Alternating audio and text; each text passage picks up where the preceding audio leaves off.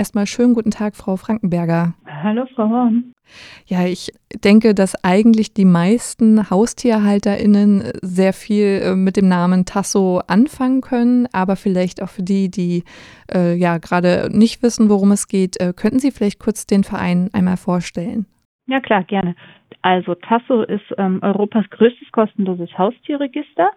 Ähm, bei uns können Tierhalterinnen ihren Hund oder ihre Katze oder ihr Frettchen ähm, gemeinsam mit den Daten des Tieres und ihren Kontaktdaten hinterlegen, sodass die Tiere, wenn sie einmal entlaufen sind, ähm, wieder nach Hause zurückfinden können. Natürlich ist jetzt der Fokus ein besonderer in unserem Gespräch. Wir wollen unter anderem darüber reden, wie ähm, Tasso jetzt auch derzeit aktiv ist ähm, bezüglich der Unterstützung von geflüchteten Menschen, die ähm, mit ihren Haustieren nach Deutschland, also aus Ukraine nach Deutschland äh, gekommen sind. Was wissen Sie vielleicht äh, derzeit über die Situation der Tiere, die noch in Ukraine sind? Vielleicht haben Sie da Partnerorganisationen, die Ihnen da Informationen zuspielen.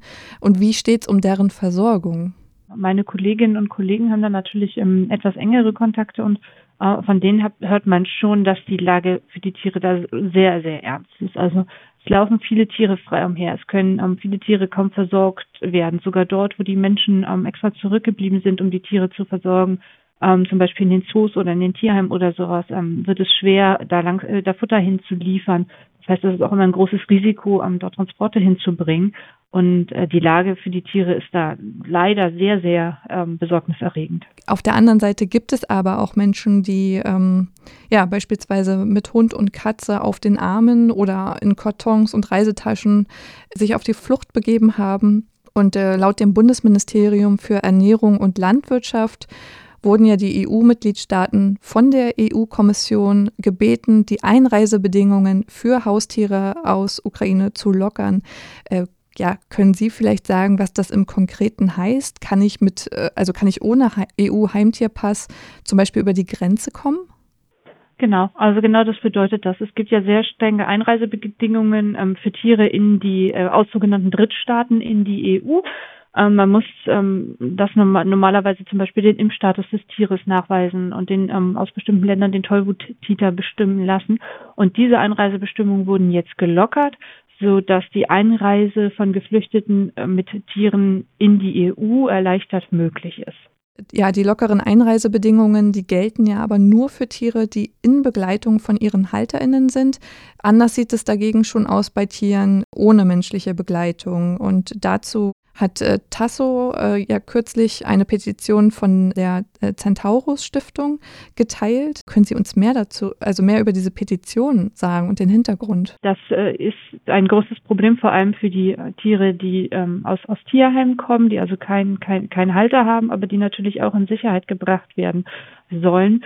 Die dürfen seit kurzem nicht mehr ähm, mit diesen vereinfachten Einreisebestimmungen über die Grenze nach Polen einreisen und ähm, das heißt, dass die Helferinnen und Helfer vor Ort sozusagen schauen müssen, dass sie an den Grenzen die Tiere versorgen und ähm, die richten zurzeit so als Transitzentren ein, ähm, wo sie die Tiere so lange versuchen ähm, zu, zu betreuen und zu versorgen, bis sie die Einreisebestimmung in die äh, EU dann wirklich erfüllen.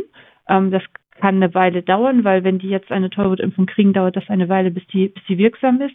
Und damit diese Praxis ähm, auf die Polen, also Polen beruft sich dabei ähm, auf EU-Gesetze und damit diese Praxis aber zeitnah unbedingt geändert wird, ähm, hat Centaurus eine Petition gestartet und ähm, bittet da um Unterschriften, dass man eben sich dazu ausspricht, dass im EU-Rat ähm, und EU-Parlament entscheiden, dass da auch für ähm, Tiere ohne einen Halter wieder erleichterte Einreisebedingungen gelten.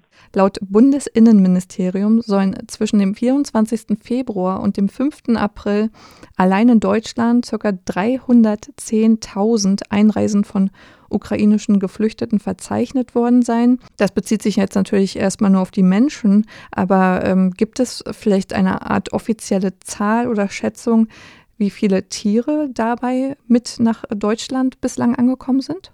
Ähm, ich glaube, offizielle Zahlen gibt es nicht, ähm, weil die Tiere eben, also weil die, die Menschen, die mit den Tieren nach Deutschland kommen, die sind zwar angehalten, sie bei der, ähm, beim Veterinäramt anzumelden, aber da gibt es sicherlich viele Menschen, die das noch nicht gemacht haben. Und diese Daten müssten dann ja auch erstmal ähm, zentral zusammengetragen werden. Das heißt, da gibt es zurzeit, soweit ich weiß, keine offiziellen Zahlen. Ähm, es gibt Schätzungen, die belaufen sich zwischen 10 und 12, also jeder zehnte bis zwölfte ähm, Geflüchtete hat ein Tier dabei. Ähm, wir versuchen das auch gerade herauszukriegen, können es aber noch nicht, noch, noch nicht verifizieren. Aber es ist, äh, also wenn man von, auch von jedem Zwölften nur ausgeht, hat man natürlich schon eine ganz schöne Zahl von, von Tieren, die mitgenommen werden.